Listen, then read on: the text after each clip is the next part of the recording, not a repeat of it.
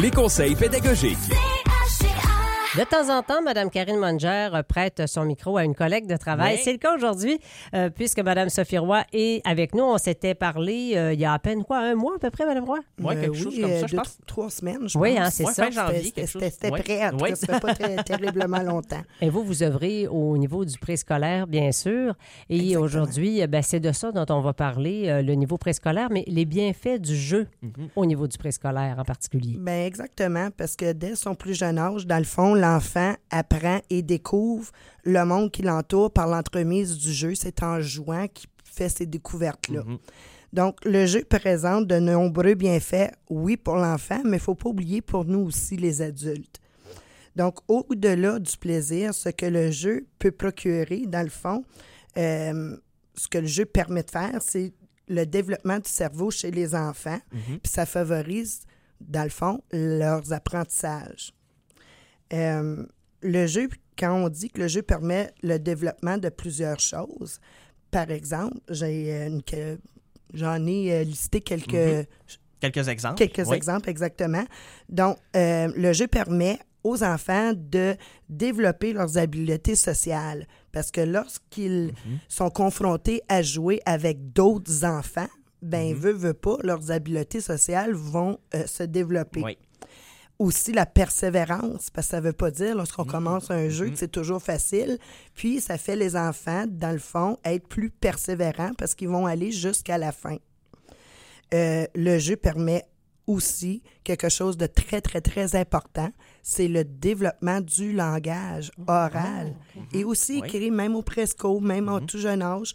Il y a des mots globaux qu'on qu'on peut mémoriser. Donc, le jeu permet justement le développement du langage oral, mais aussi euh, du langage écrit. Ça développe aussi l'autonomie chez nos tout petits, Mhm. hein, parce Ouais. que je veux dire, euh, ils, ils se retrouvent dans un, environnement où ils sont bien, donc le jeu. Euh, ils vont aller chercher des amis, ils vont euh, prendre des décisions par eux-mêmes. Donc, c'est le début d'une autonomie qui se développe. Travailler en équipe aussi, évidemment. Ça, le C'est une habileté, une habileté pardon, qui Ben, est qui- développée dans le jeu. hein. Mais qui doit s'apprendre, oui. exactement. Ben oui. Euh, on parle aussi d'habileté motrice. Hein, quand on joue à des jeux de construction, mais là, c'est la motricité et la motricité fine qui va venir, euh, qui va être développée. Mais il y a aussi les habiletés, dans le fond, sensorielles. Parce que on va les exposer, par exemple, à une peinture euh, à doigts. Mais c'est pas tous les enfants qui sont euh, à l'aise à aller mettre leurs petits doigts dans les petits pots de peinture pour aller faire l'activité.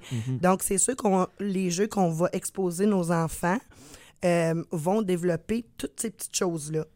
La patience, bien évidemment, parce qu'on n'est pas toujours le premier. Donc, Mhm. si on joue à un jeu euh, de table, ben on, parfois on est quatre amis. Oui. Donc, il faut attendre que chacun ait eu la chance de jouer avant que notre tour revienne. C'est pas toujours évident, mais ça Mhm. se développe. La créativité aussi, parce que quand on les confronte à un jeu de construction ou à, à un bricolage, Mhm. ben l'enfant va devoir penser, imaginer à certaines choses. Mhm. Donc, sa créativité à lui se développe. Euh, sa confiance en soi aussi, se sentir bon, se sentir compétent. Euh, puis il ne faut pas oublier que les fonctions exécutives vont se développer à travers les jeux, parce que les fonctions exécutives, ça ne s'enseigne pas, ça se monte. Mhm. Donc, c'est en travaillant que les fonctions exécutives de nos élèves Donnez-nous un exemple, fonction exécutive. Qu'est-ce que Ben, vous voulez dire? on, en a, on, en a, oups, on en a nommé tantôt la patience, le fait d'être capable d'attendre son tour, le rappel des connaissances antérieures, ces petites choses-là, mais c'est ça, ça, ça s'enseigne pas, ça s'apprend à travers le jeu, à travers la vie au- du quotidien. Euh, plusieurs parents me demandent mais comment qu'on fait pour intéresser nos enfants au jeu? Parce que moi à la maison j'ai des enfants qui vont jouer par eux-mêmes puis j'ai Mhm. d'autres petits cocos qui eux sont réservés euh, sont Pour plus passifs diriger les jeux. donc ouais. comment on peut euh, les inciter ou, ou les, Les motiver intégrer. à aller jouer? Mhm. ben de un, c'est de leur offrir des moments de jeu dans la journée où ils peuvent jouer. C'est aussi de mettre à leur disponibilité des jeux variés.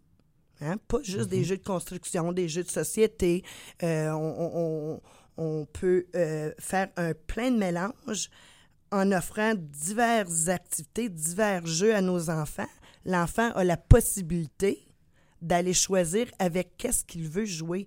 Donc, encore là, tantôt on a parlé d'autonomie, mais si on lui offre une panoplie de jeux, qu'on, que c'est pas restreint le choix qu'il a, ben, il est capable de faire des Ben oui, choix. oui. Donc, son autonomie euh, se développe. Euh, c'est aussi euh, utiliser des jeux simples, des jeux inclusifs, où que ça demande pas toujours l'adulte. Pas oublier que notre bac à recyclage, il y a plein de choses à l'intérieur que de ça qu'on peut utiliser dans les jeux. Donc, Mhm. de ne pas avoir peur d'aller fou- fouiller là. Euh, les jouets, ça coûte pas toujours quelque chose. Ben ça, il y a toujours l'exemple de on a beau acheter un jouet à un enfant, souvent il y a plus de plaisir avec la boîte de carton. C'est. Ben, c'est exactement l'exemple que je m'en allais vous dire. Donc, vous avez tout compris. Il faut, faut, faut se souvenir que, euh, oui, le jeu, il peut être très dispendieux, très beau, Mhm. mais ça ne veut pas dire que l'enfant va être attiré ça, par c'est ça. ça. Exactement. Donc, ça revient à, faut également partir des intérêts de nos enfants.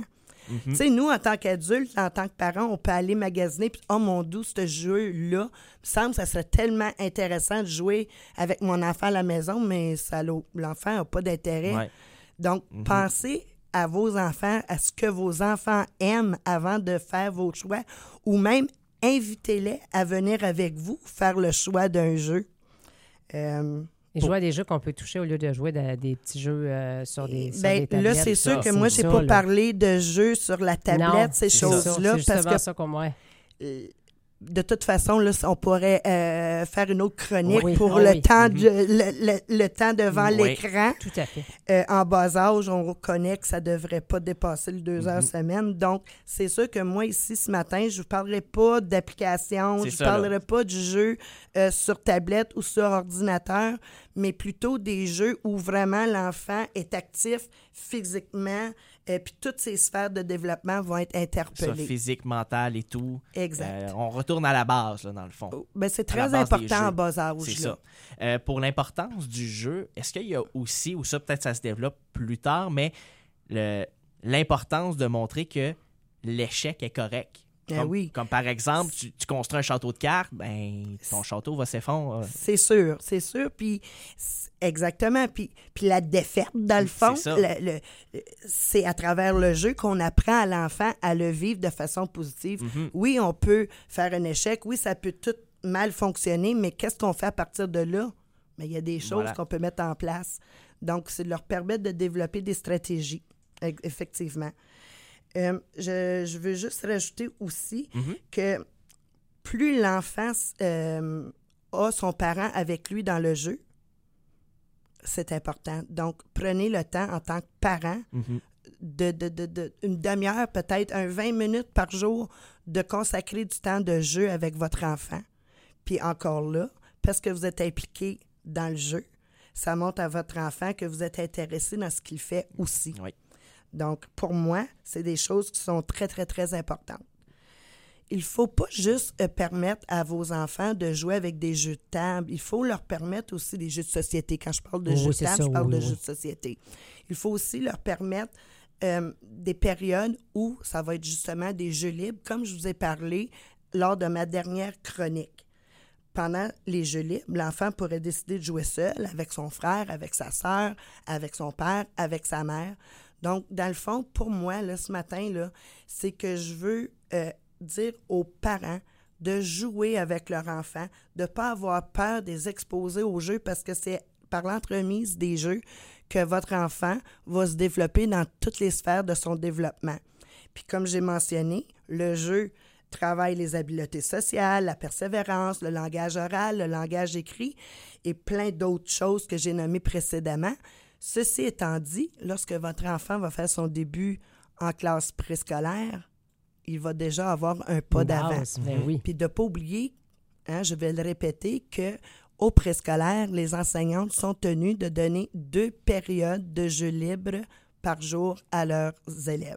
Vous en aviez parlé lors de votre Oui. dernière visite. Oui. hein, c'est pas juste du niaisage. Non. On, joue, on joue pour apprendre. Oui, puis là, c'est sûr qu'à l'école, l'enseignante a des rôles à travers le jeu, comme j'ai mentionné la dernière fois.